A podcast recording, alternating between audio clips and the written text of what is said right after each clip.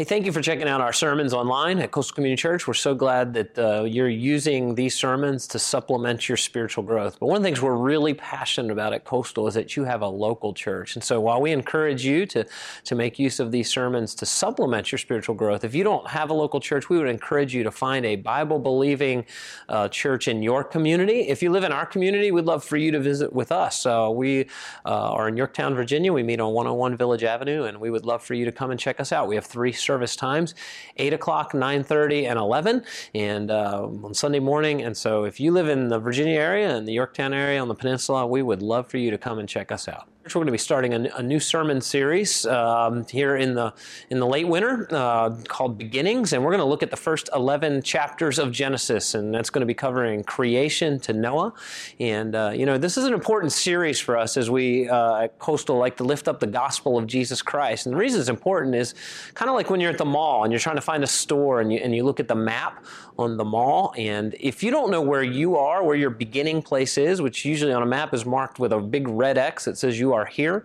If you don't know your starting point, then you don't know where you're going. And so we think the beginning book of the Bible, Genesis, is very important for us to understand how and why we need the gospel of Jesus Christ. So we hope you'll investigate for the next eight weeks uh, series that we're doing together called Beginnings.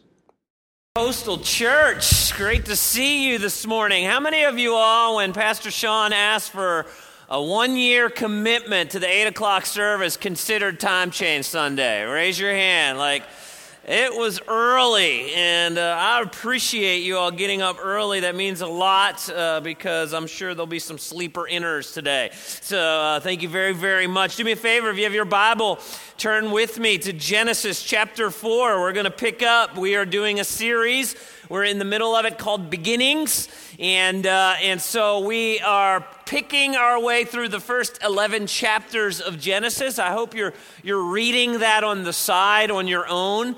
And, uh, and I'm just going to be straight up with you this morning. I'm, I'm going to heavy on you right out of the gate, all right? And uh, because uh, the next, the last week, this week, and next week, we're, what we're seeing in Genesis is the unfolding of sin across the human race. And in fact, as I read this in its totality, what came to my mind is last week, uh, really what I think we're seeing is God laying out for us the three enemies of the Christian faith. Last week, we see the tempter and the role of the devil in, our, in the fall of man. This week, we're going to see the role of our sin nature, the flesh, and, and how that fits. And next week, we're going to see what happens when sin kind of goes corporate, if you will, and you'll see the world. And so we have Satan, the flesh, and the world kind of unpacked in front of us. I, uh, a couple of weeks ago, my wife came home with my favorite soft drink, Coke Zero. All right, I'm tempted to pop this open right now. All right, that's how much I love Coke Zero. Um, as far as a dieting plan, I don't think it works. Okay, but I really like it, and so and so she came on with a case from Sam's, and um, probably like you, we have that extra fridge. You know, we have an ex old old fridge we keep out in the in the uh, in the in the garage, and so I was like, you know what? I'm going to take this whole case of Coke, and I'm going to put it in the fridge. That way, and this is kind of preacher speak. When I want a cold one, okay, means different things to different people. Uh, so, you know, when I want a cold one, I'm just going to go out in the fridge, right? I'm going to get me a cold Coke Zero. And I was really fired up. And so, in this old fridge, we have the, the produce drawer, which is clear plastic, right? And I filled it up with Coke Zero. And I had forgotten that the whole reason that we put that fridge out into the garage is because the produce drawers freeze, okay? I'd forgotten about that. And so, when I came out on Friday evening to get a nice cold one, I, I look, I don't even open the drawer. I look in, and the whole drawer looks like it's filled up like a like a Coke slushy. Okay, I mean it's just oh, the whole thing. It, and I pull it open, and every single can inside that drawer was affected by the freeze. Right. Probably about a third of the cans had burst open, and that was what made it look like a big icy. Okay, another third of the cans were all warped. Where you know how a Coke can has this bottom piece here, right? This was like popped out, made it like a weeble wobble kind of thing going on. Um, several of them were popped out at the top, and even the ones that weren't burst open, I couldn't open them. In fact, when I would open them because they were so frozen, I did, the soda would just spew out everywhere, and so the the freeze had affected everything. Okay. And And so, what we see here in how many want to bet I kick that at some point? Okay, so let's just see. Um, well, it'll be fun. And so, um, and so here we see in Genesis 4 the complete devastation of sin. Last week we see Adam and Eve fall into sin, but now we're, we're seeing it kind of spread corporately. And so God gives us this incredible story. It's a Sunday school story you probably learned if you grew up in church called Cain and Abel. And so these are these are the children of Adam and Eve. And so, you know, and again, the Bible, Genesis is not attempting to answer every question that goes through your mind about, you know, the beginnings of man and all this? How'd all these people get here? It's not even attempting to do that. Genesis 1 through 11 is a theological outlook of what God is doing in the process of redeeming man. And so before we can even get to that, we've got to talk about the fall of man and the devastation of sin. And so here we are, right? And so the story of Cain and Abel is really the first children born into sin of Adam and Eve. And, and, we, and so, what I want to do is, I want to kind of give you the overview of the story, and then I want to pull out just a couple points that I think will apply to our lives, okay? So, here we go Cain and Abel. So Adam and Eve have their first two sons after the fall, Cain and Abel. And so we quickly learn that Cain is the keeper of the fields. He's the keeper of the veggies, all right, and the fruits and the veggies. And Abel is the keeper of the livestock. And as this story in Genesis 4 unfolds, is that, is that uh, God, they come together to worship, and it seems that it's assumed that God has given some instruction on worship. We don't know from the original story, but, but they bring and, and they come to corporate worship with an offering. And Abel comes with the best of his livestock, and Cain comes with his fruits and veggies. And we find out that, that God is pleased with Abel's offering, but he's, he's displeased with Cain's offering. And so Cain becomes angry at God because of God's displeasure of his offering. And sin is in his heart. And, and as sin is in his heart, he becomes angrier and angrier at God. And his rebellion overflows to the point where he, he kills his brother Abel and he murders his brother out in the field. And so God confronts Cain on this murder, and Cain gets snarky, and, and, and, and, and, his response to God is, is one that's actually even permeated our culture. Even unbelievers have usually heard the phrase, Am I my brother's keeper? Right? Am I in charge of my brother? When God says, Where's your brother? And so God punishes Cain, and, and Cain ends up moving completely out of the presence of God, is what the story tells us. Now, let me pull a couple points out, okay, that I hope will challenge us and, and, and, and give us pause this morning uh, for the seriousness of sin and, and the incredible, incredible need that each has for a Savior, okay? So, the first thing I want you to see is, is the idea of acceptable worship. God, in His grace, has always prescribed for us what acceptable worship would look like. That's a grace to us. God does not leave worship as a guessing game to us. God, God lets us know what He expects of us.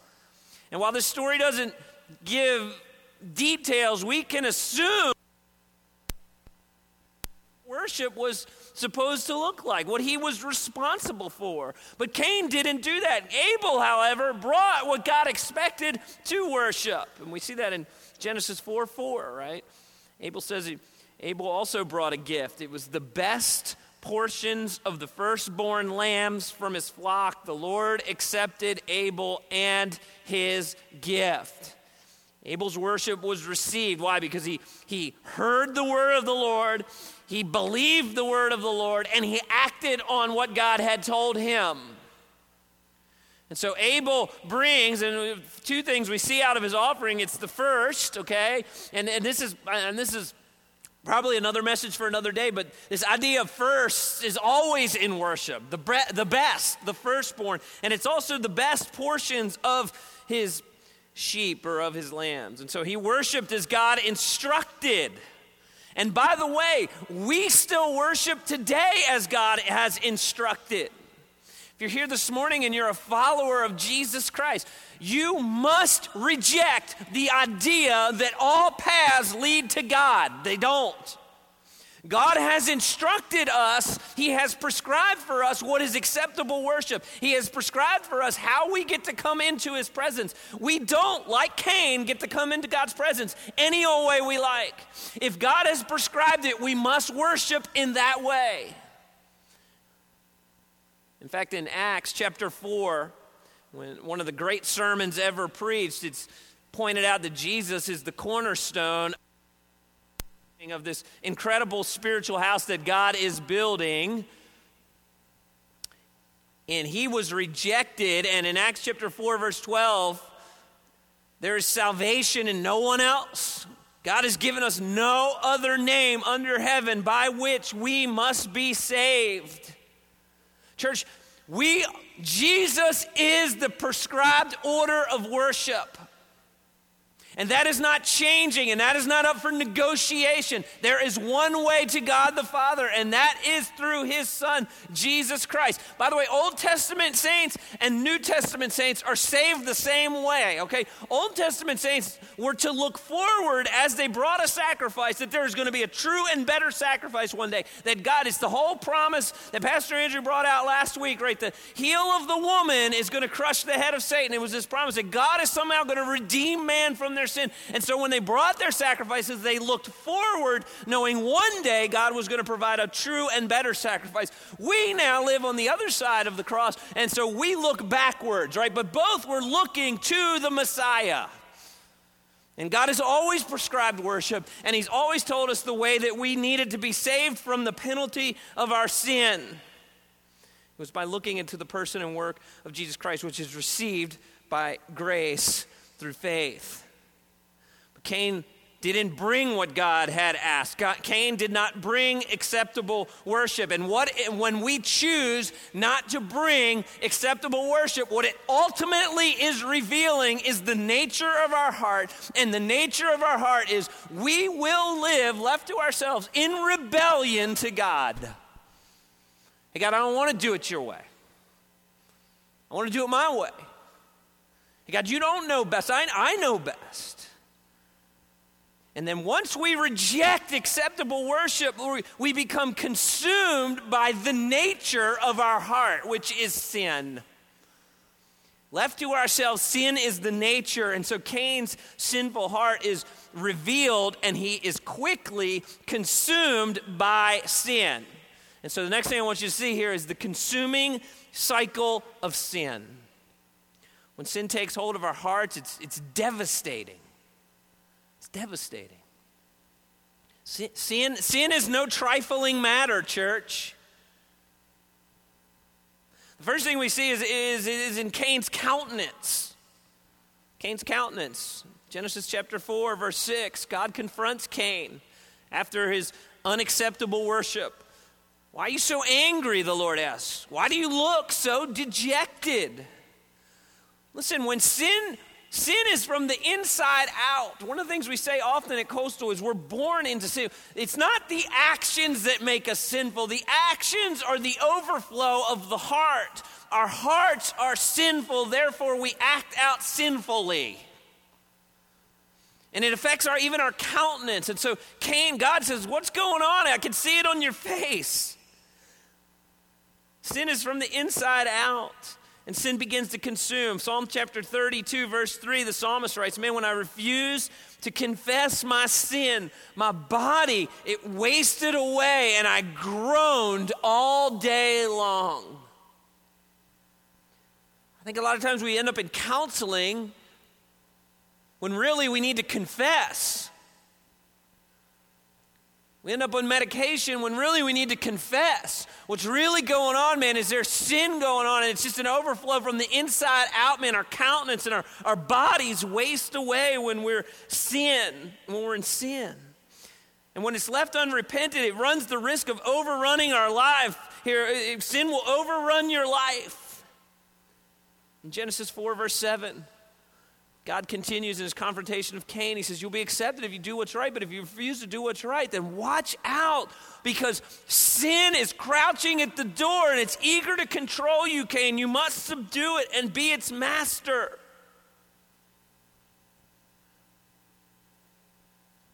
Parents, the greatest need of your child is to be redeemed from the penalty of their sin. We have to take sin serious. God, here at the very beginnings, is clear that sin will, will take over, and for us individually, it will ruin our lives. This is why every sinful thought that runs through your head must be taken captive and confessed and repented of. And by the way, I, I, get really twitchy about this, right? When someone comes to me, we got we really need to stop this. Like we really need to stop with the I don't know why the devil just puts these thoughts in my head, right? I get twitchy when people say that.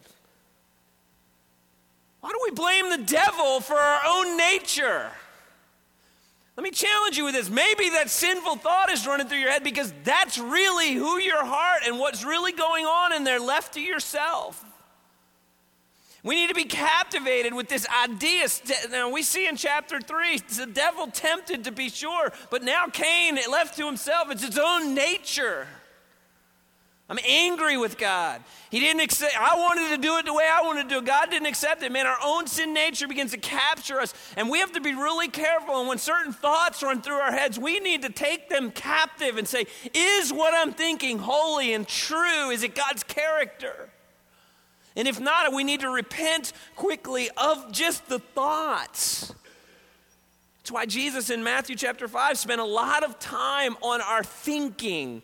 Matthew 5 21, you've heard that your ancestors were told, you should not murder. If you commit murder, you're subject to judgment. But I say, if you are even angry with someone, you are subject to judgment. Why? If you call someone an idiot, you're in danger of being brought before the court. And if you curse someone, you're in danger of the fires of hell. What is Jesus talking about? He's talking, he's really, he could be referring to Cain and Abel. The seeds of murder start with anger. The minute you come home and say, man, per- I cannot stand that person. You, you, in your mind are the very seeds of murder. We need to take sin seriously or it'll overrun us. Matthew chapter 5, Jesus goes on to say, You've heard the commandment that says you must not commit adultery. But I say that anyone who even looks at a woman and lusts has already committed adultery in her heart. So if your eye, even your good eye, causes you to lust, gouge it out and throw it away because it's better for you to lose one part of your body than for your whole body to be thrown into hell. And if your hand, even your stronger hand, by the way, man, and a growing number of women, this is really great advice for pornography. One of my favorite preachers, John Piper, was, was, was asked at a conference, like, if you're if someone comes to you and says, I'm struggling with pornography, what advice would you give them? And he says, If your hand is causing you to stumble, cut it off. And the interviewer laughed. He said, No, no, come on, John, give us some really practical advice. I mean, if someone's struggling with pornography, what would you tell them to do? And he said, If your hand is causing you to stumble, cut it off. Now, is Jesus here talking about self mutilation? Probably. Probably not. But he is challenging us with the idea that we must take sin seriously because left to itself, it will end in eternal punishment. And it is better to lose an appendage than to spend eternity separated from God's goodness and in the presence of God's wrath. If you're stronger, verse 30, and if your hand, even your stronger hand, causes you to sin, cut it off and throw it away. For it is better to lose one part of your body than your whole body to be thrown into hell. What is Jesus talking about? We better take sin seriously because it will consume us. Cain, sin is crouching at the door. Third thing we see about sin is sin blame shifts. Sin never, sin rarely take, sin never takes its own consequences. It blame shifts. Genesis 4, verse 8. And so one day Cain suggested to his brother, so God confronts Cain. Cain, you know, your sin is crouching at the door. You're in trouble here. You better master it. You better repent of it. You better come back to me. He doesn't do that. So Cain suggests to his brother, let's go out in the field. And while they were in the field, Cain attacked his brother Abel and he killed him. Cain brings an unacceptable sacrifice, and it leads to Cain blaming his brother. God, God doesn't love me because of my brother Abel. It's his fault. All the way to the point of killing him.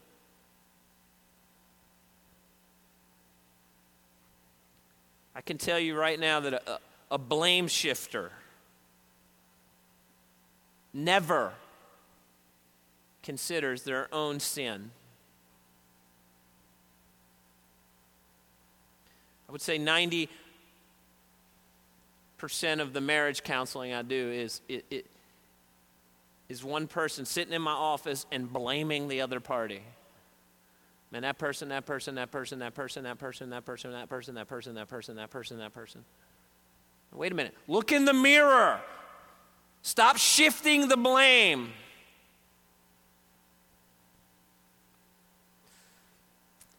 You're at work, right? Man, I just, my boss, he just never, my boss, my boss, my boss, my boss, my boss, my boss, my boss, my boss. Just become invaluable to your boss. Serve your boss till your boss can't afford to lose you. Stop shifting the blame.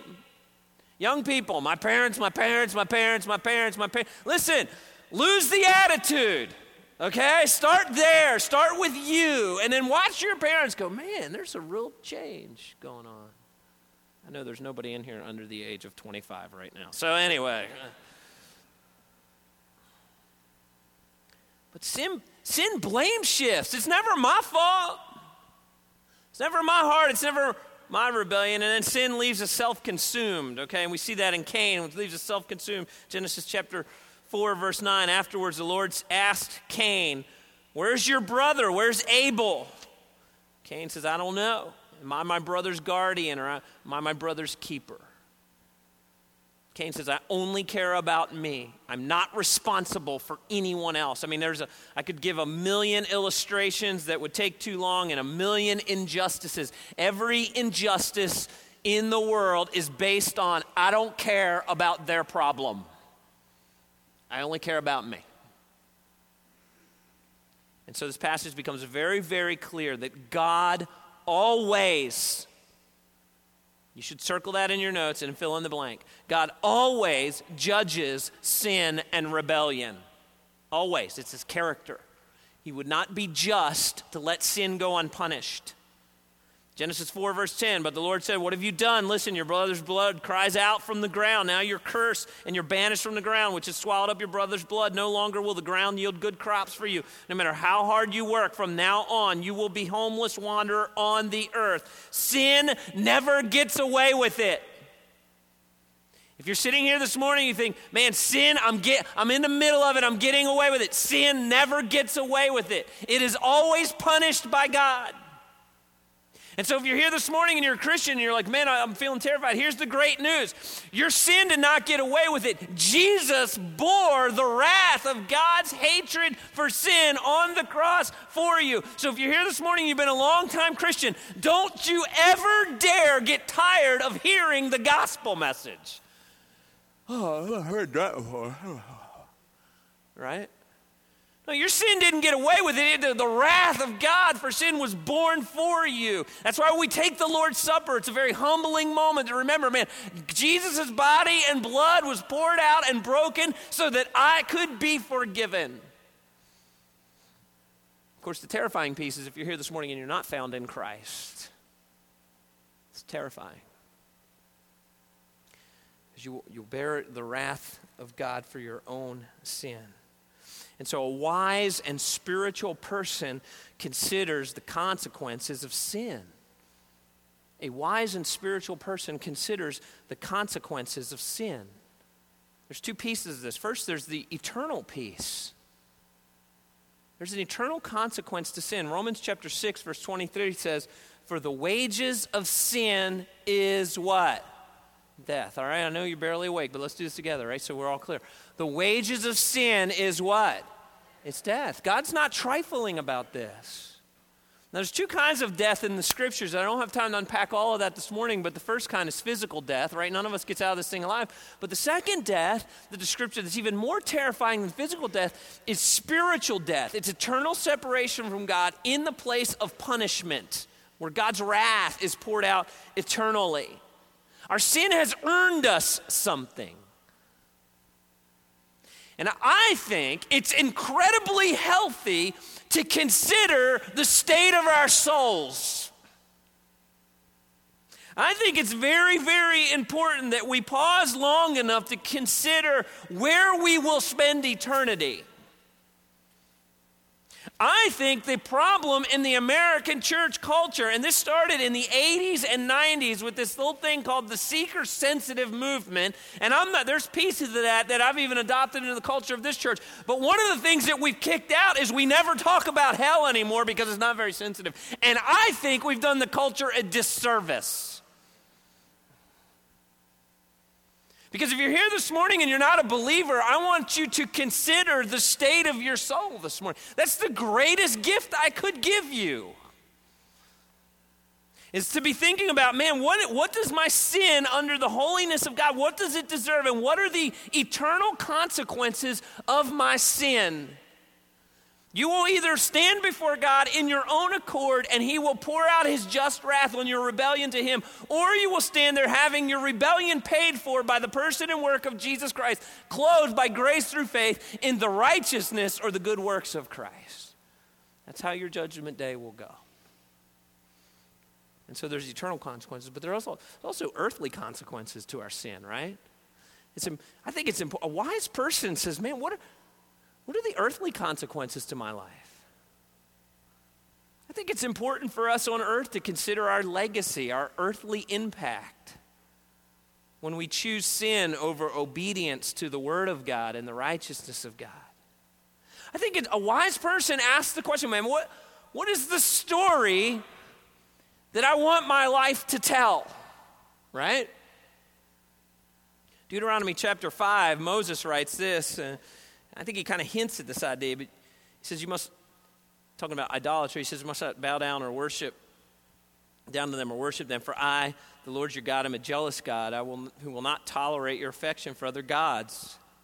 I lay the sins of the parents upon their children, and the entire family is affected, even children in the third and fourth generations of those who reject me. I think what Moses is reminding us here is this kind of this legacy. We, we, we have two legacies that we can leave with our life. We have the legacy of faith and the gospel of Christ, or we have the legacy of sin and destruction. And he says, the sins of the father, man, they do go down the third and fourth generation. The really good news is, is that when we repent and we trust God, the, the unfailing love of the Lord goes down for a thousand generations to those who love me and obey my commands. Man, young people, I want to tell you something. I don't, you know, I'll let you figure out if you think you're young or not. Okay, but young people, I think part of being young and wise is asking the question what is the story that I want to tell with my life? And this, this starts even in high school, right? Like, what, what do I want my dating story to be to my children's children? I want my dating story to be one of holiness and righteousness? What, what do I want my engagement story while I'm engaged? What, what part, how do I want to retell that story one day? What do I want to tell my children's children how I used in high school or in college, how I used my free Friday nights? I think a wise person considers their future. A wise person considers their legacy. A wise person considers, man, what is the story that I want to be told? A wise person and a believer considers, man, how, how does my life even reflect on Christ? If people in the community know I'm a Christian, I make this decision to disobey the word of the Lord, how does that reflect on what I'm saying about Jesus Christ? My good friend Alistair Getty says you have to be able to see the end from the beginning. If I say this or I make this decision, where, where, where does that end? What is the end of this sinful decision I'm about to make? Let me, let me paint a really real picture, earthy picture, all right? I've never dealt with a marriage caught up in an affair that I suspect that at the beginning of it they considered they would end up in the mess. I always show, I get shown up at the messy part, right? So let me, let me guard some of you right now. Let me guard your marriage. I'll tell you where it started. It started with a flirtatious comment at work or in a social gathering that you hoped would be reciprocated. Yeah, my marriage ain't all that great. And then you sit and you wait. And you hope you get a little feedback that encourages a sinful relationship. And I can guarantee when you threw that line out there, hey, you look great this morning, text it or you say it, and you hope that that line gets reciprocated in a way that you're hoping for. And I can guarantee you, you never thought, man, this is going to lead to that. So let me, let, me, let me challenge you with this, okay? Some of you are sitting in the middle of that right now. And if that's you this morning, don't listen, it's going to end in an absolute difficult train wreck. Now, it can be redeemed and it can be restored. And I've seen God do some amazing things, okay? But I'm just telling you, and I could point some people out to you and they would love to talk to you and tell you, here's what you're going to go through to get to the good stuff. And so if you're in the middle of it and there's something going on in the workplace, there's something going on in a social gathering, yeah, I kicked it. Okay, so repent. Find someone that you trust and get it out of your life. Confess it both to the Lord and to someone else and say, man, I need this out. Because I, Pastor Sean helped me see the end from the beginning. The third thing about sin is that sin doesn't recognize what it deserves. It never does. Sin never recognizes what it really deserves.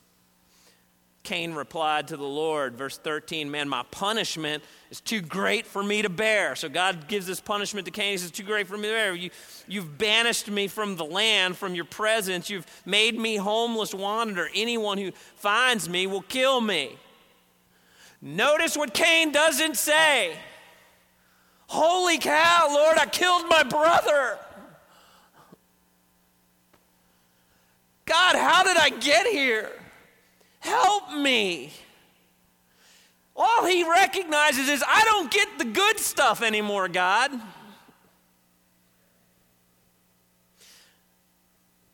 Cain is, Cain is so consumed by his sin, guess what he does? He makes himself to be the victim. By the way, this is why I, may, I, I, get so passionate and spun up that we make sure that we're, we're, we're representing the gospel message correctly. The gospel message is not accept Jesus into your heart. That's the good stuff. It leaves off the repentance piece. Jesus said, Mark 1, the kingdom of God is at hand. Repent and believe. In order to repent, there has to be an acknowledgement of sin and, whoa, I've broken God's character, I've broken God's law, I've broken God's uh, word, and I need to turn and I need to face the works and the person of Christ. It's repentance. And then believe in the person and work of Christ. Sin blinds us from our consequences, and sin blinds us of our need for salvation. You want to hear something amazing? Here's the amazing piece. Even in our sin, God extends grace to the sinner. Even in our sin, God, I love verse 15 of Genesis 4. And I'm I'm convinced that Cain still doesn't get it. But in Genesis 4, verse 15, the Lord replies, No, I will give a sevenfold punishment to anyone who kills you. And then the Lord put a mark on Cain to warn anyone that might try to kill him. What is God doing here? What is this about? What God is doing is giving Cain a gift of grace. What Cain deserved was immediate punishment. What Cain got was an opportunity to go through life and still repent of his sin and trust God going forward. No, Cain, I'm going to give you time. And Cain once again did not see this as a grace of God. Cain once again callously walked through his life unaware of God's grace to him.